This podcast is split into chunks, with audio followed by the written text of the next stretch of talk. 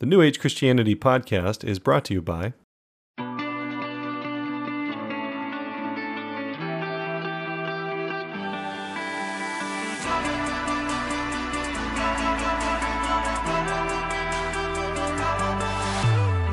Hello, New Age Christian family. This is Austin Fletcher. You're listening to the New Age Christian podcast, and this is episode number 71. We're still in our series on unpacking the secret, and we are in part three, where we are digging into the details on things like money and relationships and health and whatnot. Today, we're going to get into relationships. Have you ever thought to yourself, man, that person makes me so angry? Or that person makes me so frustrated. That person makes me so happy. You realize that that is a lie, right? that there is nothing that anyone can do to make you feel anything. Now remember, if the, anything is true, there's a way in which it is true, and I promise you that is a true statement. Nobody makes you feel anything. You make yourself feel everything. Now, how do we unpack that? How do we understand it? How do we work with it and use these understandings to change our life? Well, glad you're listening. Let's get started.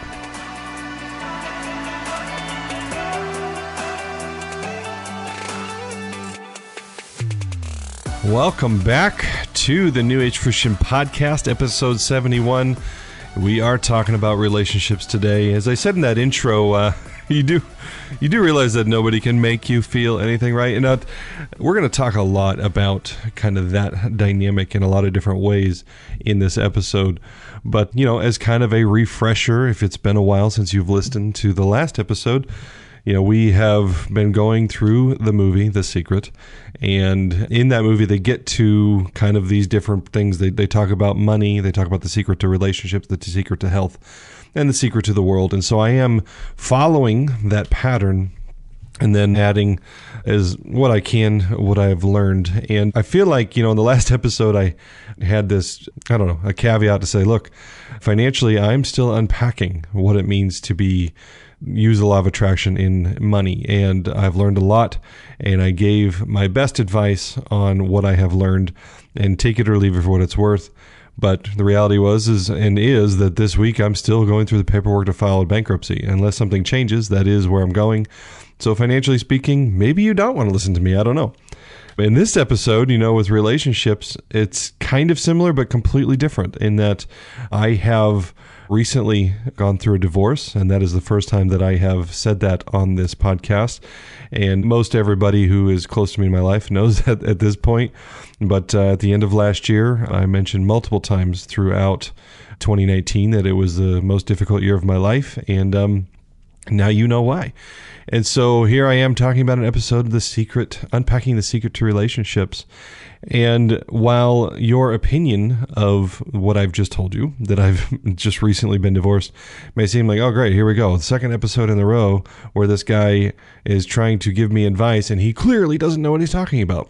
Well, let me just tell you that the secret and the law of attraction, it's really easy for you to think that you know what it is that the universe has for you. And while it may seem on the outside that I don't know what I'm talking about with the secret to relationships, maybe you can hear the confidence in my voice when I say, no, I do know what I'm talking about when it comes to relationships. And as hard as 2019 was, there's so many nuances to the reality of that story that I feel confident that had I not had the relational samurai skills that I believe I do, 2019 could have gone much, much worse. And I'll just leave it at that.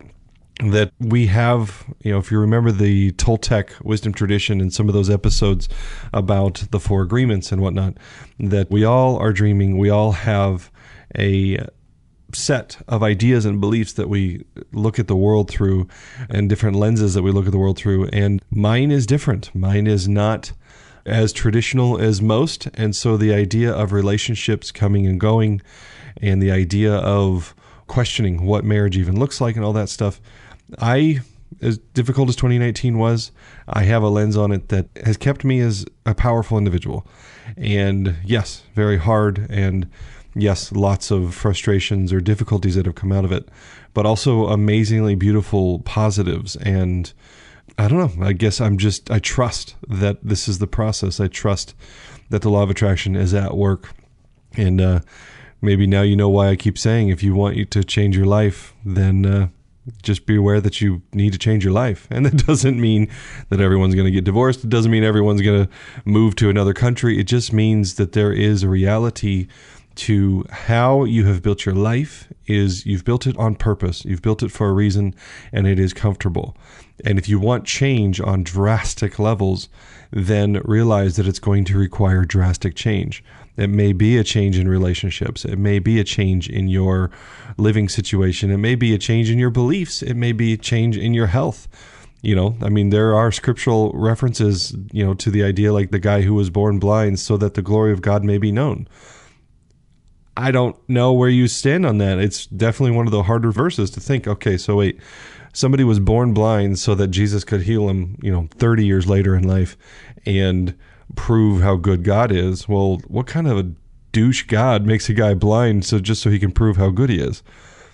That's a philosophical debate I'd love to have with anybody over a cigar and a scotch, but I guess I'm just saying that there is a reality to trusting the process. There's a reality to trusting life being bigger than what your mind understands. And when it comes to talking about the secret in relationships, and the secret, not just romantic relationships and love relationships, but professional relationships, friendships, you know, that this is mostly limited to other divine beings, in, in other words, humans unless you have a relationship with aliens, which if you do, give me a call. I'd love to talk to you about that. So, yeah, the secret to relationships, I've been through my own hell last year. One of my best friends, I've had two, you know, friends that I've would say I've had for my adult life, and you know, Jason Tonneson and Christopher Teasdale, and Christopher Teasdale passed away last year. And that was also very dramatic and very drastic. And I've watched my life get turned upside down in no less than 18 months. And now I'm sitting here doing an episode on the secret to relationships and unpacking that. Again, take it for what it's worth. I'm sitting here in a confident energy and a belief and a joy that I do know what I'm talking about. I've been through the hell and I've come out the other side a stronger person and I'm going to try to impart some of the tools I know because I don't have enough time to impart all of them.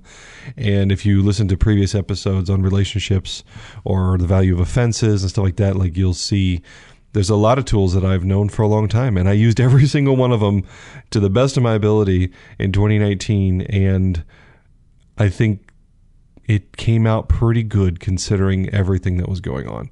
And so hopefully you will find what I have to share to be valuable. And either way, chew the meat, spit out the bones. As always, don't do it because I said so. Don't think it because I think it. See if it resonates with you. So, unpacking the secret of relationships. As I started in the intro, no one can make you feel anything. Specifically, nobody can make you happy. You do realize that, right? That no one can make you happy. Oh, I'm so happy when I'm with you. So when you're not with them, you're unhappy, right? There's a very nuanced line between being happy and then being around somebody who manifests your happiness. That there is absolutely a thing to, man, when I hang out with my best friend, man, I'm just so happy we have a blast. When I hang out with my lover, oh my gosh, we're just so happy we have a blast. When I hang out with my kids, when I hang out with my parents, my family, whatever, that happiness can absolutely be elevated when you are with people that you enjoy being around. But when you view those people as the source of your happiness, then the reality, the flip side of that is also true that suddenly they are the source of your unhappiness. And I don't know about you, but that's a nightmare that I don't want to live anymore. That, well, if my external world gets challenged or flipped or somebody does something that I don't like, suddenly their actions plunge me into being unhappy? That doesn't sound very fun to me. Like most people, I've lived that for many, many years. I got the t shirt. I lost the competition. We all lose that competition. When other people are your source of happiness, the flip side of that coin is other people are your source of unhappiness.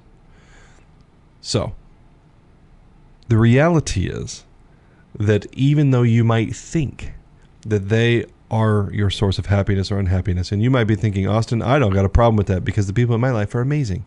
Fine. The truth is, is that they're still not the source of your unhappiness. And here is all the proof. When somebody does something, says something, shares an idea, shares an emotion, whatever like that, there is a space between their actions and what you feel. And I was talking with a coworker about this not too long ago where he was saying, "Oh my gosh, my wife makes me so frustrated, and you're making me feel this." And he was telling me about a conversation he was having with her that you're making me feel unloved, you're making me feel unwanted in this household, you're making me feel frustrated. And he thought this was like a really great, like thoughtful conversation where he was examining his feelings and sharing them with his wife. And I said, "Can I poke at something?" And he's like, "Always, man," because he's come to appreciate what I have to share. I said, You do realize that she's not making you feel anything. She's like, What? Yeah, she makes me feel this. And I said, No, no, no. He said, You realize that there are things that she does that another person might love, right? Or things that you love that she does that another person might feel so frustrated about. Is there anything that she does that is quirky or whatever, and you could see that there's lots of people that wouldn't like it, but you love it? He's like, well, yeah, I mean, that's the uniqueness of a relationship. I said, and conversely, are there things that she thinks you should love and you don't like? And it's frustrating.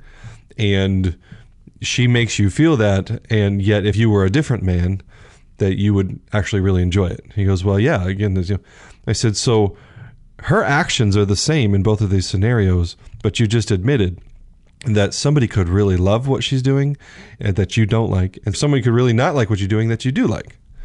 I said, What's the difference? And he goes, Well, the difference would be who the other person. I said, So you've just unpacked for yourself that you, in this scenario, are the one that is looking at what's happening and deciding through a mechanism, and we'll talk about that mechanism, that you are unhappy or happy with this other person's actions.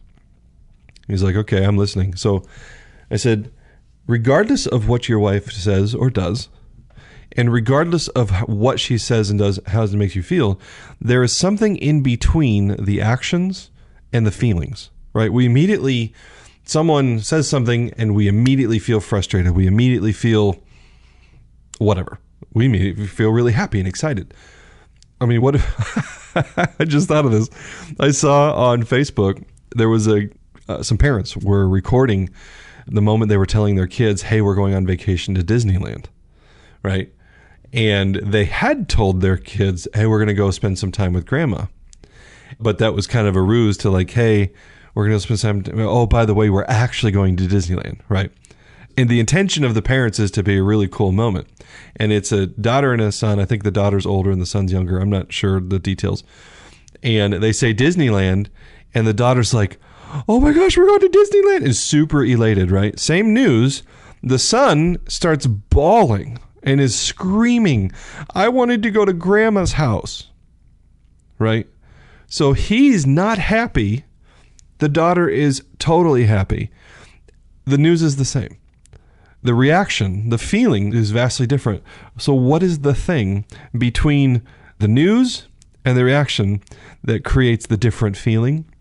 It is the beliefs, the desires, the perspectives, the dream of the person that is receiving those actions. So, in the case of my coworker, his wife's actions have nothing to do with making him feel frustrated or happy, loved or hated, whatever.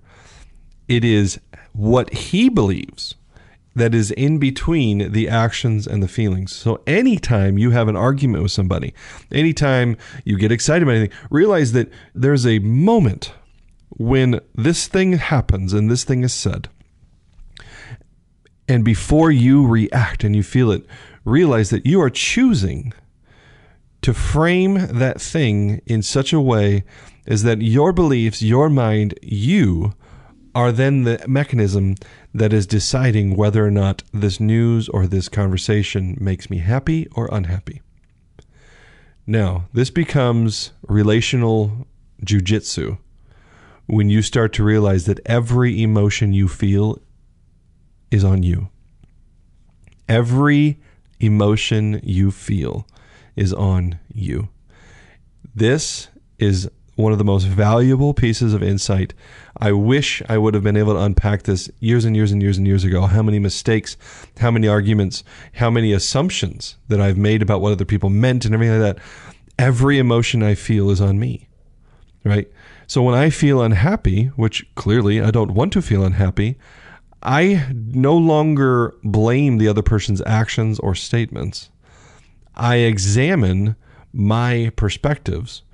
And you know what I found about 70% of the time is that the people in my life who are hurting my feelings or making me mad aren't trying to do it on purpose. Shocker, right? They love me and they're not actually trying to hurt me. They're not actually trying to make me mad or trying to hurt my feelings or trying to push my buttons, right? Is that they have their own buttons and I have my buttons, and buttons often meet each other in the middle and we push each other's buttons and we have explosions, right? And then we all get frustrated and so on and so forth. But when I pause and I go, okay, wow, I'm in this conversation right now, and I just realized that I'm pissed or my feelings got hurt or whatever negative, unhappy emotion. I now view my emotions as like a speedometer, right? Or just a readout on a machine like okay i'm feeling unhappy i'm in a am a negative state i'm in a primal state of fight or flight right what is it that i'm thinking that causes me to react to this moment this way. And it's usually, well, I heard them say this or I saw them do that. I don't like it in this way or that. And now they have made me mad. And realizing, no, no, I've made me mad by how I've framed what they've done. So, especially in arguments and discussions, I push pause right there and I realize, wow, I just got mad. Okay, this person probably loves me and there's a really good chance they didn't do it on purpose. Sometimes they do. Sometimes people know they're going to make you mad and they just need to stand up for themselves. It's okay. Making me mad is not the end of the world. I can get over it. Making me feel bad is not the end of the world. I can get over it. But most of the time, people aren't trying to do that. They're trying to solve a problem, they're trying to be heard. And so you go, okay, I'm feeling mad right now. And I can assume that that's exactly what they meant, and therefore they're making me mad. Or I can realize, pause, timeout. I'm mad. Before I let anger rise up and take me off for the next two hours of my day to be seething over here, before I let that happen, let me just pause and go back to what this person just said and ask them and say, hey, what I just heard is blah, blah, blah, blah, blah, and that's upsetting. And they go, Well, that's not what I meant. 70% of the time they say, That's not what I meant. How did you hear that? And you notice that I use the language, what I heard, right? What you said was, that's accusatory and assumptive. And even if you verbally like lay out exactly what they said as a quote, you can go, so you don't like how I dress, whatever. That's not what I said. I said you might want to consider putting on a different shirt. Well, you said you don't like it, and see what you heard was you don't like how I dress. What they said is you might want to consider putting on a different shirt. Okay, what I heard you say was that you don't like how I dress, and it, it upsets me. And they go, "I'm sorry, that's so not what I meant." What I you might want to consider putting on a different shirt because it's I don't know if you've checked the weather, but it's going to be really hot. And I know you don't like wearing that shirt when it shows sweat marks in your armpits. And so I was just trying to tell you, hey, consider putting on something. I'm sorry, I didn't mean to say you don't dress good, right? You see how often that might happen in your life? Where people who love you are trying to be loving even if it is, hey, when you wear that shirt and it's super hot outside, you get super sweaty and it doesn't look very good. Okay, that might not be like, well, I guess you're right. But like, let's be honest. Thank you for being honest. I didn't check the weather. I didn't realize it was 20 degrees hotter than it was yesterday. And yes, if I wear this shirt, it'll definitely show my sweat rings. Thanks for being a friend. Thanks for being a loving partner who wants me to feel proud about how I look throughout the day. I assumed that you think I dress stupid and I got mad and I was about to be mad for two hours and maybe the rest of the day. And then I was maybe going to be snarky and back and say something back to you. And then you were going to be mad for two hours. Instead, I just pressed pause and realized wait a minute, anger just showed up in myself. This other person was the quote unquote, air quotes, source of my anger reality is is I'm the source of my anger. My thoughts about what they've done, my thoughts about what they've said are the reason I'm angry. Let me press pause and confirm whether or not what I heard was exactly what they said. Differentiating between what you have heard or what you have perceived someone's actions to mean. There are so many times that, and as I've gotten good at this, that I've had people like, well, you know, when people are upset at me, I will pause and I will say, so what do you think I meant? Right? What did you hear when I said X, Y, and Z? And inevitably, nine times out of 10, it's nothing what I meant. And then I'll say, well, that's not what I meant. And they'll go, I don't know how you could mean anything else. I mean, this is exactly what you said. Da, da, da, and then I say, pause. Can you just let me explain myself? And then I've gotten good at explaining what I meant and why I said it the way I said it. And I found with myself, I usually have a whole bunch of mental processes that equal some outcome that the other person doesn't know I processed all the way to this simple statement that if they haven't followed my process, sure, it's absolutely offensive. And I say, I'm so sorry. I can see how you heard that. Let me explain to you what I meant, right? And this is not to say, by the way, that there aren't times where I meant exactly what you heard, and I'm sorry I hurt your feelings, but that's the truth, right? This is not to say that everything has got to be kit gloves and bumper cars everywhere. Like, there are moments where we clash into each other. There are moments where people mean exactly what they said. And you can say, okay, what you just said really hurt my feelings. Did you mean that? And they go, I'm sorry, but yes, I did. You heard me correctly. It's what I meant. Feel free to be hurt now, you know, and we'll talk in a couple hours when your feelings have healed, whatever. This often happens with our actions, right? I mean, one of my favorite examples of this is this. This happened to me three or four times, and it's always in a bigger city where I'll hold the door open for a woman and I'll have, I think it's happened to me three times. That woman will say, I don't need you to hold the door open for me. And there's obviously some sort of like a male chauvinist fear there. I'm, you know, a feminist bent where it's offensive that I held the door open for them. And there's an assumption that my actions it's, pretty safe to say that the assumption is that my actions view them as the weaker sex and some version of that other.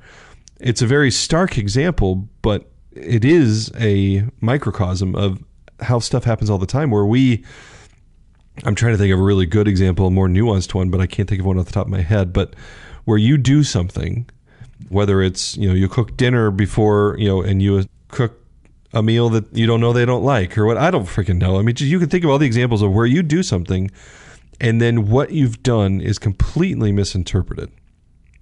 So whether it's said or done, what I've gotten good at is what did you think I was trying to accomplish? I'm not understanding why my actions have upset you because I would never try to upset you in this way. I would never try to hurt your feelings or offend you or frustrate you. I clearly have can you please explain to me what I did and how I did it that, you know, is causing this thing? And there's inevitably, it's like, well, clearly you did this, this, and this. And it's like, yeah, I did that. But why is that frustrating? Well, because you don't think that I can do this. And I'm like, oh, okay. So your opinion of what I did is the thing that's actually got you pissed off, not my intention of what I did. Right. So I've talked a lot about it, but there's so many nuanced examples. But this is the number one tool I use now. I wish I would have known this. There are other tools about you know knowing personalities. I've did a whole series on you know the path to enlightenment through different personality types. The DISC personality profile. Go listen to those through this lens of relationships and understanding that different people have different values. You know, there's just certain personalities that are super fiery and there's certain personalities that aren't. And when a fiery personality wants to have even this enlightened discussion that I'm having with you right now, it happens differently for different personalities where it's like, well, tell me what you meant. And they're genuinely engaging this, but even how they say it is like, whoa, I'm sorry. Don't, you know, I guess I'm wrong, you know, and you just back down depending on the personality types. So those are other tools, but this particular tool of realizing that gap between somebody's thoughts and actions, yours or others, and then somebody's feelings about those thoughts and actions, there's a gap. And the gap is the person who's doing the feeling, the person who's feeling upset, feeling happy, feeling whatever, that person is the one deciding how to feel.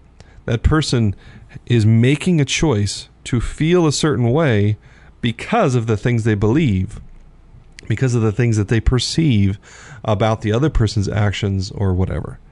So, you want to stop feeling hell in any way, shape, or form? You want to live in heaven constantly? Learn that nobody can make you happy and nobody can make you mad. And that when you feel happy, pat yourself on the back and go, oh, yay, I have perceived that going to Disneyland is a good thing and it makes me happy. And when you feel mad and you're the little boy who would rather go to grandma's house, realize that you're the one who's made you unhappy and it is your choice on whether or not you want to reframe it. By the way, I choose to the best of my ability to always reframe things in such a way as to stay in a happy state, right? There are things that people do that are frustrating, they are angering. And guess what? Those are opportunities to grow, those are opportunities to mature, or those are opportunities to move away from those relationships. There are relationships in my life, especially professional relationships, that consistently frustrated me. And those people meant to be and say and do those things.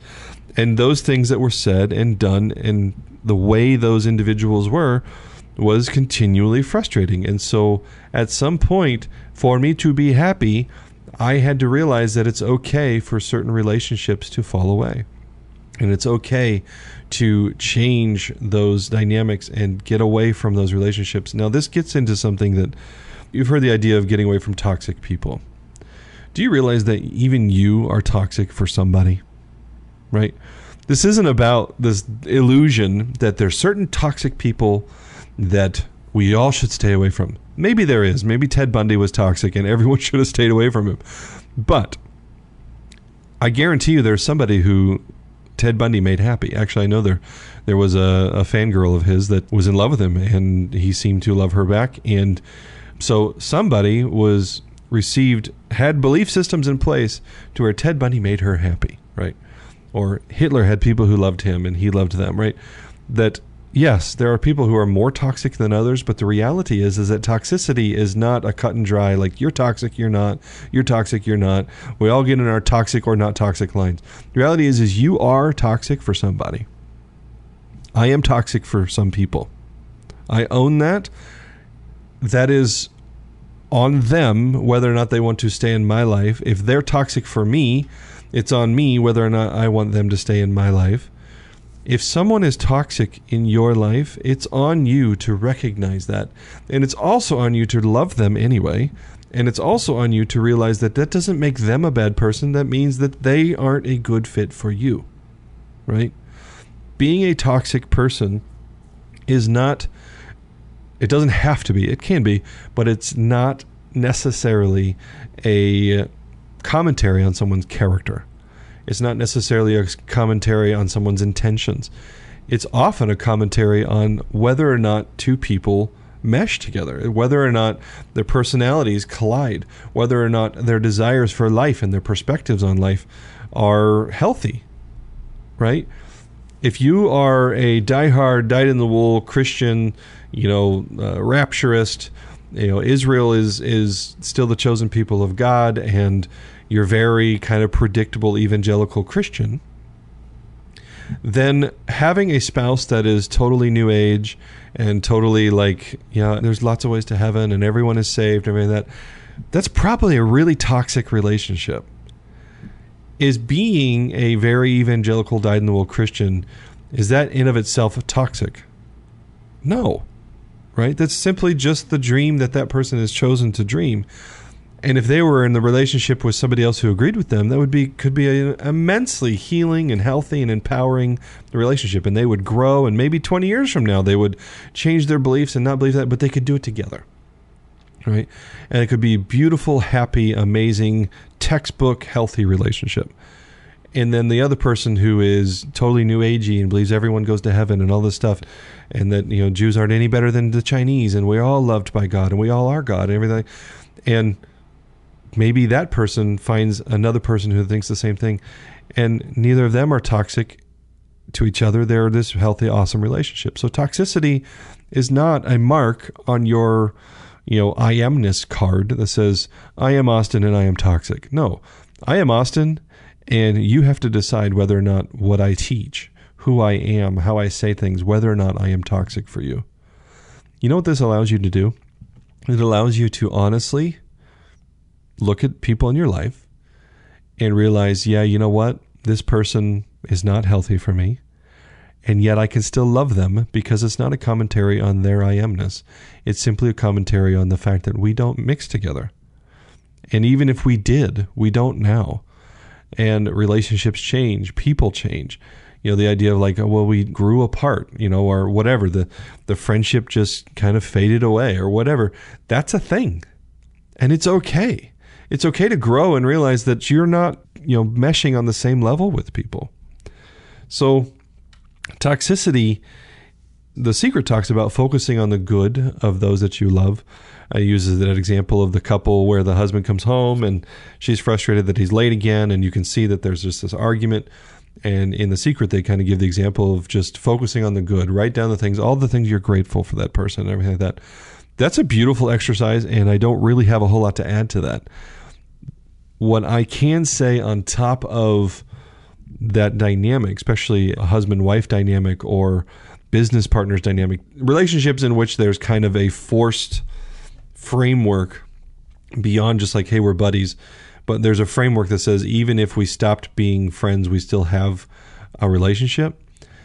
That is where adding on top of it the reality of how to define toxicity. That this relationship, in the form it's in right now, has become toxic for one or both of you. And it is not a commentary on who that person is. It's simply a commentary on what your relationship is. And if you view that relationship as a third party, that that relationship is toxic, not the person. Right? It allows you to love them. It allows them you to wish them well. It allows you also to have gratitude and appreciation for what is good and what has been good. And that's where I would add, you know, that supercharges that exercise of being grateful for others. And I want to add here, it allows you, and I've mentioned it a few times in previous episodes because this is one of my big aha moments of 2019, is authentically examining people in your life and the people that you love and want to be in good relationship with is being authentic with yourself about who they really are.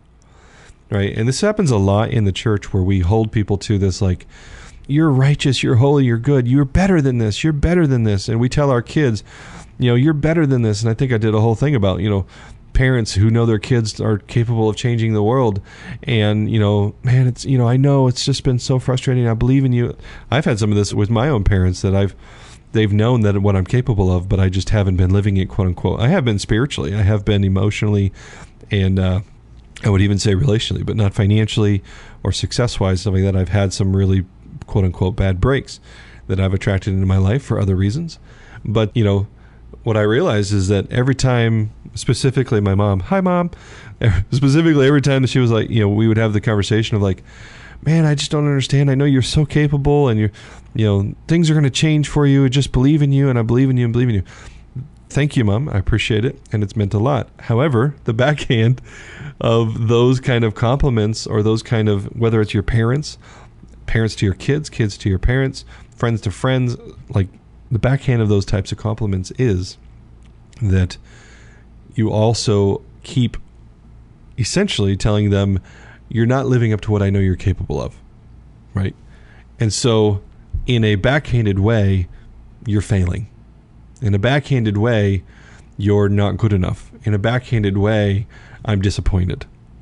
And in a backhanded way, your I amness You're just not measuring up to who you could be. So you're failing God, you're failing yourself, and shame on you, right? And so we don't want to deliver that. But it is one of those things that when you try to encourage people for who they could be, you're not honoring them for who they are in a way. Like you're not honoring them for the reality in their life that yes, you could be the president of the United States, but right now you're a bum and I still love you anyway. Right? And holding them to the, you know, you could be the president, you could be the president. Maybe just keep that to yourself. Maybe just realize that somebody could certainly be more and you find the right ways to encourage them like, yeah, totally do that, man. I bet you could do. But when it's this constant dynamic in the relationship that you're better than you're being, then it's also a constant dynamic in the relationship that you're failing because you're not being what I know you can be and I love you. It's too bad you're failing. I feel bad. Let me help you stop being a failure. You see what I'm saying? So in relationships, being honest with yourself about where somebody really is and who somebody really is and loving them anyway. Now, there are people in my life, again, business partners, friends, and stuff like that, where in getting really brutally honest with where they're really at, I've realized in different levels of relationship that that is, I feel really freaking bad that I have constantly essentially told them that they're not living up to my expectations. And some I've realized, well, they're so far apart from what I want in people in my life that I am going to remove those relationships. And then in other cases, it was just my expectations, and I'm a jerk for not just letting them be them, right? That's one of the uh, downfalls of being a parent or the downfalls of being an influencer in people's lives is that you can very easily start getting expectations. You can very easily start getting like, well, you know, I know my son is destined for great things. Well, what if he doesn't want great things, right? It's not your choice. And so you have to back off of that and just love them for who they are. Or maybe they really are, you know, they're being super toxic and you know that they have the capacity to not be, but they haven't chosen that. Then it's on you to remove that toxicity out of your life. There's one really big key in all of this, and that is if as you begin to get honest with the fact that you are the reason you feel anything and that you honestly, authentically assess people in your life, as you want to change your quote unquote measure of happiness, especially in relationships, you have to kind of what do you focus on? Do you focus on finding new people? Do you focus on fixing people? Do you focus? No. In my opinion, focus on becoming the person you wish others were like, right? When you wish that others were more generous, focus on becoming more generous yourself.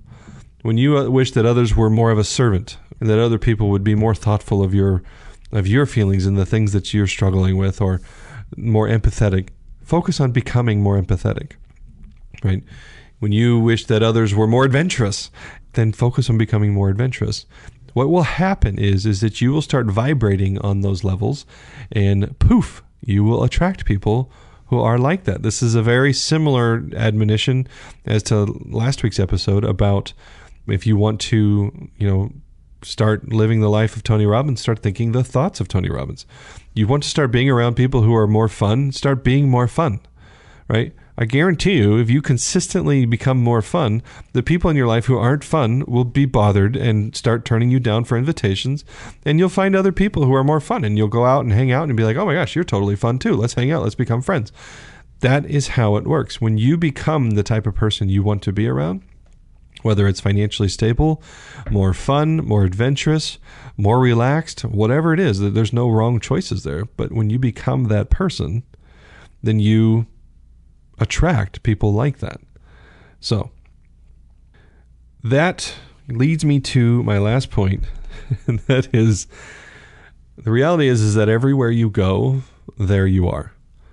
If relationships for you are a bit of an enigma, or I'll speak for myself, that I had a sequence of businesses that I started where I had four businesses in a row where one of my business partners, and I always had, often had more than one business partner, but four businesses in a row where a business partner cheated or stole or had some major, major uh, a measure of financial unfaithfulness to the business. I had four of them in a row, right? You have one business partner who steals from you, man, that's a tough break. You have two business partners who steal from you, you start wondering, you know, that's weird. You have three business partners who steal from you. You start to realize, wait a minute, I clearly suck at choosing business partners. You have four business partners steal from you. At some point, you have to realize there's only been one person in every one of these scenarios. And while I have rightfully so can be mad at them, I should probably look in the mirror and figure out what the heck am I doing to keep picking these people, right? What the heck am I doing to give them the impression that they need to steal or that they have the right to steal or that they even have the opportunity to steal? What habits do I have? What ways am I turning a blind eye or whatever? And you realize that it's on you, right? And so everywhere you go, there you are is simply a way to say, if you find there are patterns in your life, you know, you've every girl you've ever dated is ultimately cheated on you. Well, what are you doing to pick those girls? What are you doing to create the dynamic in those relationships where that becomes a thing. Sure, they own their half of that scenario. But if you're eight relationships into life and every one of them is cheating on you, dude, it's on you. Own it and change it. It's not bad news to say that everywhere you go, there you are. Every relationship you're in, you're in, right? And so whether it's you know every girl I ever date cheats on me, or every business partner I have steals from me, or my friends always this, or my family always that, like realize that that is you. You are attracting those relationships. You are attracting those vibrations. You are the person who attracts unfaithful girlfriends, right? You are the person who attracts thieves for partners. And own it. It's okay. Notice the pattern and realize that's something you can change now. Instead of feeling like, I mean, I feel like that's great news, right? You're not a victim anymore. You're not a victim to, oh man, the universe just keeps giving me crappy people. No, you keep giving you crappy people. Stop being the person that's attracting that. Figure out, dig down deep. For me, I realize that there's some dynamics inside of looking for business partners that is, I've always wanted partners that had kind of a sense of 50 50 ownership. And so what happens is, as I come up with a business idea, I invite a business partner in, and then I tell them, this is your company too, this is your company too, this is your company too. And at some point, they would then actually take ownership, treat it like their baby, and then they would want to do something that I didn't agree with. But because they now own the company, they felt, well, I'm going to do it anyways because it's my company. And so then they would essentially hijack my baby, my company, because I wanted them to have ownership. And I never then paid attention to the fact that when people take ownership, they really do take ownership. And it's on me to realize that when I have an idea and I start a business and everything like that, I can ask people to partner with me and everything like that. But the truth is, is that it's always my baby. And I learned this. I, I'm working on a company right now and I actually learned this with the Epic team. And those of you who on the Epic who listen to this podcast, you know, I'm sorry I had to learn this with you guys. This was, as you all know, it was a long, painful lesson. But I'm owning to the fact that when something is my baby, it's mine. And I've really learned this with this latest project I'm working on. We were in a conversation. I was with a new business partner, a friend of mine, and he said, You know, Austin, let me ask you if we have a board of directors and 10 years from now, this thing's super successful, and the board decides to take a direction that you don't agree with, like you really, really don't agree with it, and the company starts heading down a path that you don't want, what would you do? And I said, well, honestly, at that point, I'd probably just resign. I'd take my ownership and I would move on to the next project. He said, exactly regardless of how many great ideas everyone else has, regardless of how much you want us to help you with the company, regardless of how much ownership you want us to have, this will always be your baby. It will never not be your baby. And so you just need to own up to the fact that we're helping you raise your baby. And so don't get mad at us when it's not the most important thing in our world. Don't get mad at us when we prioritize other things because you want us to pretend like it's our company and it is, but it's not. It's not our baby. And so it is a lower priority for us. For you, you're going to go spend every day doing everything you can to make it happen. And we're going to kind of wait for certain things to make it easier. And then we absolutely will pour our energy into it, but it's not our baby. And I realized, oh my gosh. And this, I learned that lesson with Epic. And then it kind of really drove home with this last idea, this last company that I'm working on and realized, wow, that is the thing that I've always attracted partners who steal from me. Is because I've let them, I've wanted them to take ownership, and so they did. And I've changed that, and I've owned up to the fact of who I am and how I do business. And it's different. And I'm not saying it's good or bad, it's just the pattern has stopped, right? so when you have certain things, you're attracting certain types of people, certain types of scenarios into your life. If you want to change them, realize that everywhere you go, there you are. And in relationships, more than anything, there are patterns that we all have. And if you have one, take the things I've said and maybe hit me up. Hit me up with Belief IQ, spiritual coaching, and I can help you realize, like I unpacked my pattern that how do you unpack like, wow, every time I have a business partner, they steal from me oh, wow, that well that makes a whole lot of sense. That's actually a really good part of how who I am, and I'm not sure I want to get rid of it, but I realize how it's attracting that crappy thing in my life. Well, I had to have help. I had to have very painful help from some business partners who loved me beyond just stealing from me. And they realized that I kept wanting them to take ownership, but I wasn't letting them take ownership. And it was this really painful, frustrating dynamic that thank you, Epic Team, for uh, putting up with me. And um, helping me see what I had done. And now Epic is very much not my baby. It has become something that we've done together, and it's a very different energy. Go check it out, theepic.org. And it is something that is I'm enjoying in a different way.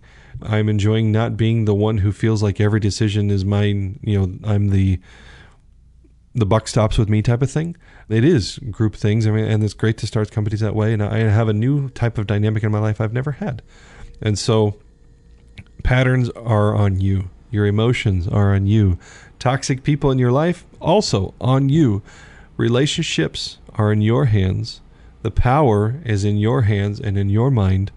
And the law of attraction, working through those things, the best thing I can say about relationships and the law of attraction and how it works together is just be brutally honest with yourself and become the type of person you want in your life.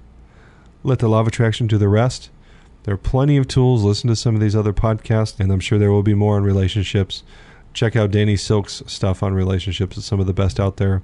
The five love languages, the lemon leadership, whatever. Relationships are a vast, vast subject, but in the end, become the type of person you want to be around. Be brutally honest about the people that are in your life and work through how to realize that you own it all. You own the relationships in your life and nobody can make you feel anything. Nobody can put you through anything that you didn't attract into your life. And that's the truth. I love you guys. Thanks for uh, an hour of your time. And um, we'll see you on the next episode as we continue unpacking the secret. And remember, if anything is true, there's a way in which it is true. And when I say that relationships are on you, there's a way in which that's true. Doesn't mean that other people don't have their own stuff to own up to, but in the end, it's on you. Love you guys. See you later.